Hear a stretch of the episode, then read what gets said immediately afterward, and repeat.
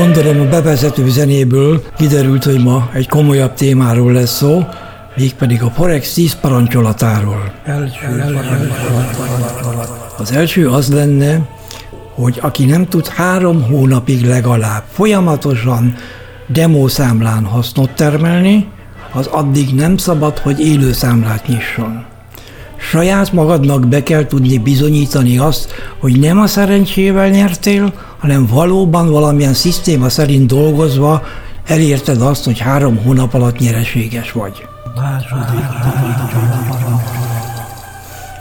Mielőtt elindul egy trade, tudnod kell minden egyes elemét. Hol és mikor szállsz be, hol lesz a stop, milyen lesz az exit stratégia, van-e TP, vagy minek kell történni ahhoz, hogy bezárd a trédet. Az intuitív trading az tilos. Stop nélkül nincs trade. Egész egyszerűen csak időkérdése, hogy mikor következik be a katasztrófa. Tudom, hogy egy ideig tud menni az, hogy az ember nem tesz stoppot, de mondom, előbb-utóbb biztos, hogy ledullázódik a számla. Egy trade sose kockáztas többet, mint egytől 5 százalékig. Sose zárt be a trédet előbb, még a TP előtt, vagy a kidolgozott exit stratégiát fölrúgva. Ha nekem ennyi már elég felkiáltás, az nem exit stratégia. A piacnak mindig igaza van. Nem azért ülünk a képernyő előtt, hogy bebizonyítsuk, hogy nekünk van igazunk. A piacot az nem érdekli. Mi azért ülünk a képernyő előtt, hogy pénzt keressünk. Az úgynevezett kényszer tradinget kerülni kellene. Vagyis amikor az ember ráér, akkor akar trédelni. Most lehet, hogy akkor a piac nem ad éppen olyan lehetőséget, amit ki lehetne használni.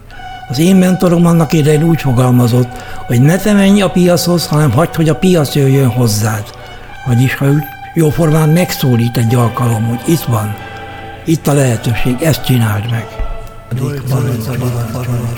Kerüld a magas prioritású gazdasági híreket. Ezeknek a kimenetele mindig bizonytalan. Ilyenkor jobb nem a pályán lenni azzal az adott devizapárral.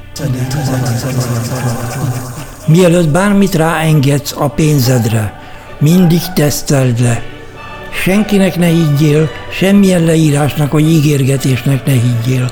Saját magadnak bizonyítsd be a tesztekkel, hogy jó az, amit csinálsz, és valóban hasznot termel. Tizedik És végül ne menj offshore brokerhez.